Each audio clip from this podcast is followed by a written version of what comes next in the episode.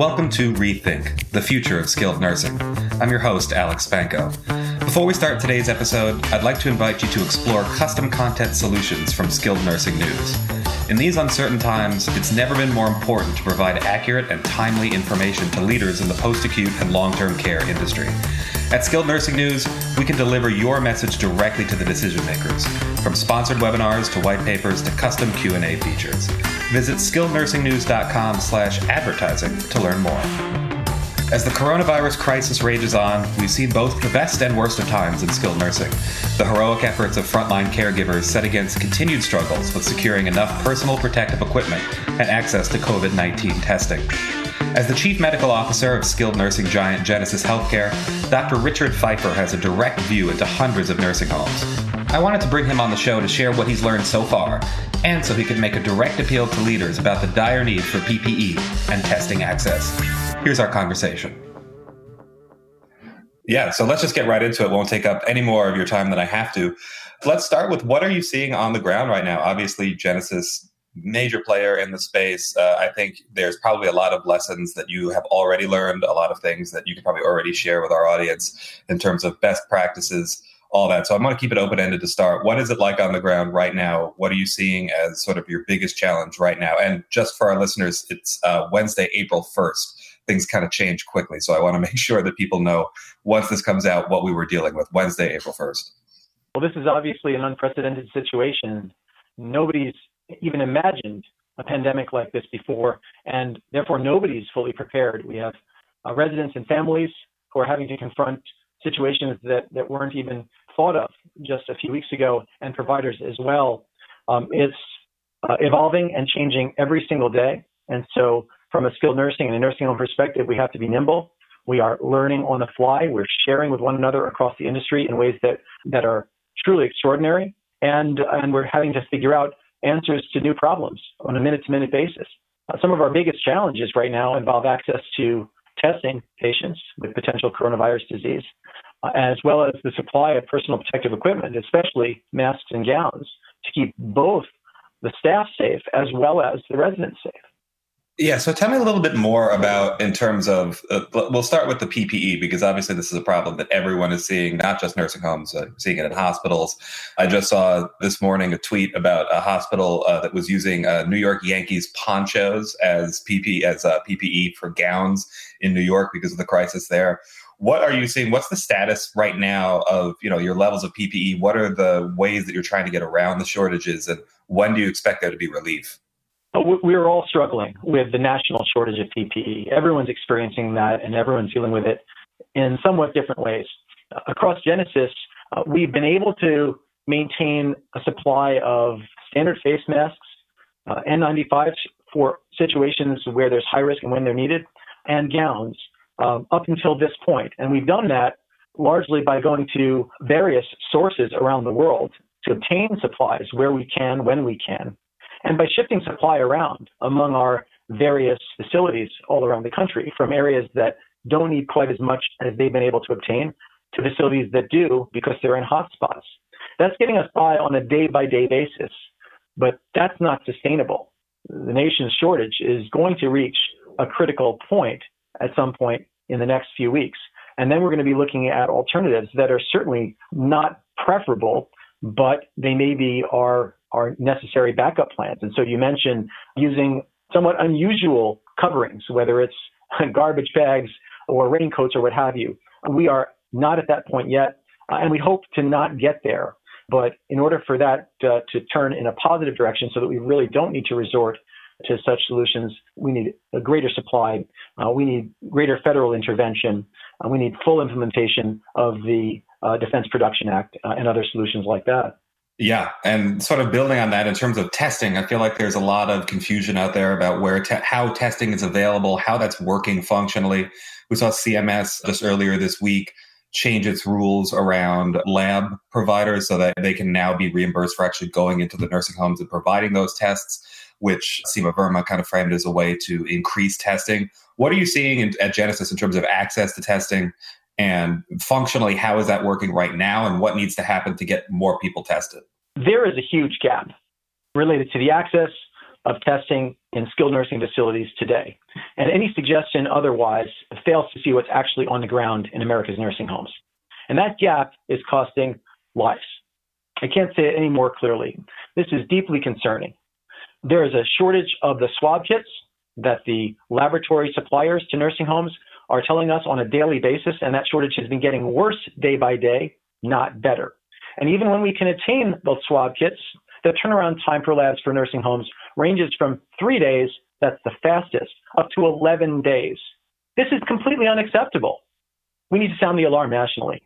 Yeah, and you know that's the access to testing. I feel like a, so much of the strategies that we're hearing about how to keep people safe, whether it's in nursing homes or in other settings, really revolves around testing. And now we're in a situation where we've seen local governments. It's happening in Massachusetts. Up at Connecticut is looking into it, related to some of the CMS rules uh, that have been relaxed in terms of trying to transfer people and shuffle people around so that they can create COVID nineteen specific facilities for nursing home residents so that way you don't have them mixing and potentially infecting each other but again as you said all of that depends on accurate access to testing and it doesn't sound like that, that those strategies could really work until we fix this problem absolutely one of the principles of epidemic management that we are focused on is cohorting patients cohorting patients who are positive for coronavirus disease away from those who are not and that's optimal in separate facilities where there's no risk of spread within a facility. But cohorting is the principle. And you can't cohort patients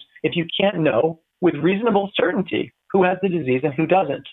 The data from CDC published in MMWR just last Friday suggesting that 57% of people who are coronavirus test positive are asymptomatic, who don't have symptoms. That's deeply worrisome. That's one of the reasons why we must do testing. Exactly. I want to move on to staffing and just in terms of you know what are you seeing on the ground obviously this is what on the positive side i think our nation is really appreciating the people who work on the front lines in nursing homes more so than than ever maybe they didn't even think about it before but over the last couple of weeks we've seen the frontline caregivers uh, nurses doctors assistants aides pretty much anybody who is you know in some ways risking their lives to go on work on the front lines and not quarantine themselves every day like the rest of us uh, we're seeing a lot of appreciation for them how is morale among your staff? How are you seeing people respond? Are you worried about staffing shortages yet? Just give it, give uh, give us a little idea of what you're seeing on the front lines in terms of keeping building staff, keeping morale high, and, and making sure there are no gaps in care.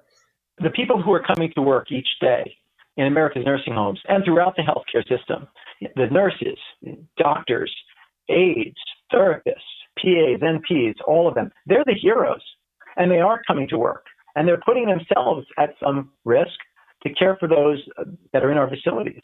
They are doing all that they can in extremely challenging situations. We are doing all we can to support our leaders and to support our frontline healthcare providers and caregivers to keep morale up. Certainly, when they have an exposure and come down with symptoms, or have any suggestion that they might have coronavirus disease, they can't come to work. They need to go home and be quarantined for 14 days. And so that puts significant strain on staffing. Additionally, some people have medical conditions that get in the way of their ability to work. And then there's a lot of anxiety out there. And and I do appreciate that. And so staffing is a challenge. It was a challenge even before this pandemic in American nursing homes, and this has made the situation worse. So far, we've been able to keep up with appropriate and necessary staffing levels, but that problem is going to get worse as well. Yeah, and it's not as necessarily simple as so here at Aging Media Network, which publishes skilled nursing news, we also have a bunch of publications that cover other areas of the senior care continuum. So we have reporters and editors who cover senior living and, and home care. And they really see a big opportunity right now because with all the unemployment, you know, we saw absolutely mind boggling unemployment numbers last week. And it's probably only going to get worse as people in the service industries uh, continue to lose their jobs while bars and restaurants and pretty much everything in the service industry is closed right now. So we're seeing a lot of optimism among, you know, senior living providers that have more of a hospitality focus. Well, you know, if you worked at a restaurant, you can come work for us obviously for skilled nursing it's a little bit different because it's not so much hospitality focused and it is really you know you you need a level of training for most of the roles in a nursing home aside from maybe you know maintenance and cooking and things like that. Do you think that there's an opportunity maybe to train people quickly to take on these roles as the crisis gets worse? I know CMS also waived some restrictions uh, you know, around nurse certification to kind of bring as many, or nurse aide certification rather, to bring in as many people as possible. Do you think that's a solution as we go forward? Yes, the federal waivers around aide certification uh, and other steps that are being taken to make it easier to have providers potentially use their license and cross state lines. These are all really important uh, and very helpful steps, but they're not enough. The challenge that we're faced right now with regard to staffing is one that, that is likely going to get worse as this pandemic gets worse. Uh, rather than better. I wish we could leverage all those unemployed people who are out there, but there's a certain skill level that's required to perform care in a, in a nursing home, and that's that's a huge challenge that we face uh, in the weeks ahead. Yeah, I also wanted to touch on telehealth. That's kind of a big, if you look at all of the things that CMS has been doing, to really ease the burden. One of the really impressive areas that we've seen them remove regulations in a really sweeping and, and surprisingly fast way has been around telehealth. They pretty much, uh, on Monday, with the most recent set of waivers that they put out, they pretty much eliminated the remaining barriers that existed even with the March 17th guidance that came out that uh, really, you know, that got rid of a lot of the other long time restrictions on telehealth provision, including the fact that if you lived in an urban area, you couldn't get it and you needed a face to face intervention before you could uh, have subsequent telehealth services. Do you think that there's a big opportunity for this? Is it easy to implement or, you know, it's not easy to implement, but is it possible to kind of bring these services into nursing homes in a coordinated and uh, effective way while buildings are dealing with all this other stuff? The telehealth waivers that were put in place uh, this week and recently are extraordinarily helpful and very important and will go a long way to ensure that physicians, nurse practitioners, PAs, and others are able to support the nursing staff and provide care for residents in skilled nursing facilities. Uh, this is one of the most important steps that the federal response has provided to support that care.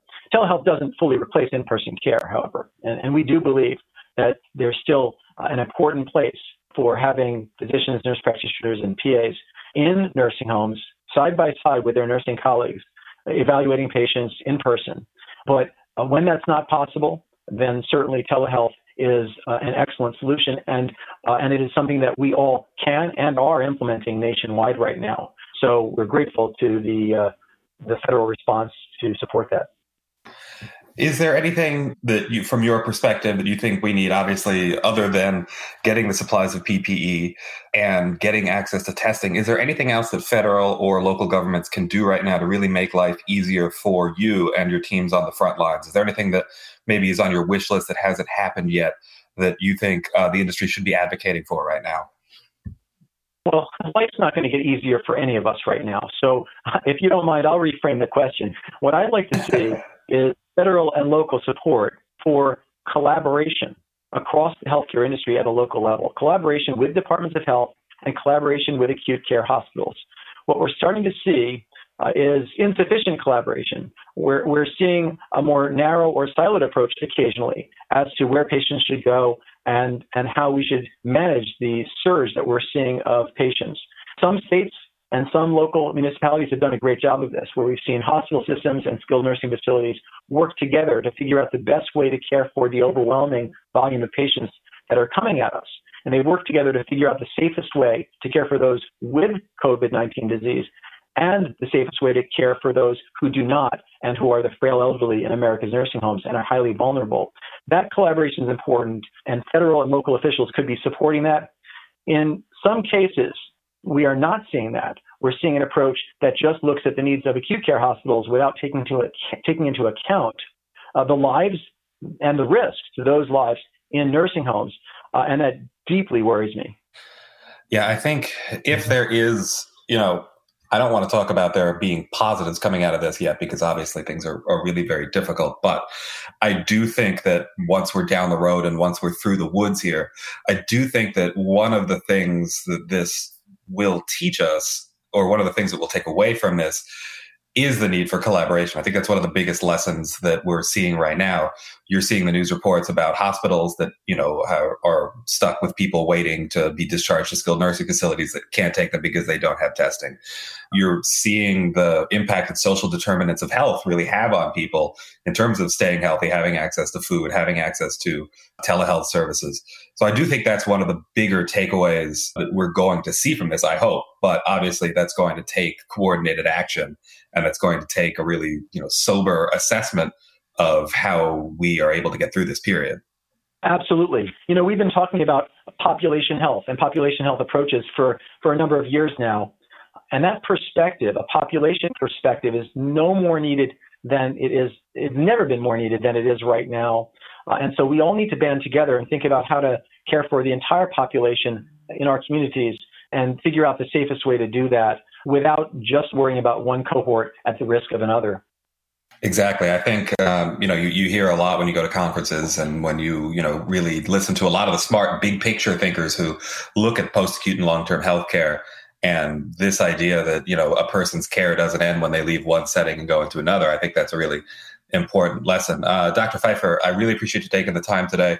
Don't want to keep you much longer, but I did want to give you the platform. You know, we have a lot of people who listen to this podcast, a lot of decision makers in the industry, and I just wanted you, for my last question, to just share some of the, the top lessons that you've learned, some of the top things that you, you know, with your unique position as as a leader at one of the nation's largest chains of of nursing homes and providers in the space. You know, what are some of the biggest lessons that you've learned? What do you think operators uh, really need to know right now as they look out onto the next month, two months, three months of this crisis? Well, that's that's a great question.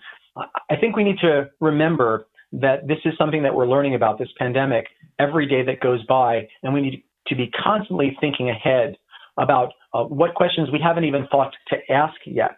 If we just wait for guidance from CDC or a Department of Health or CMS or any other officials, we may lose this battle because they're making it up as they go, just like we are. We need to all be creative. We need to use our best judgment. We need to put safety and infection control first. That right now is all that matters. And in some cases, it means that organizations might get out ahead of CDC on some infection control practices.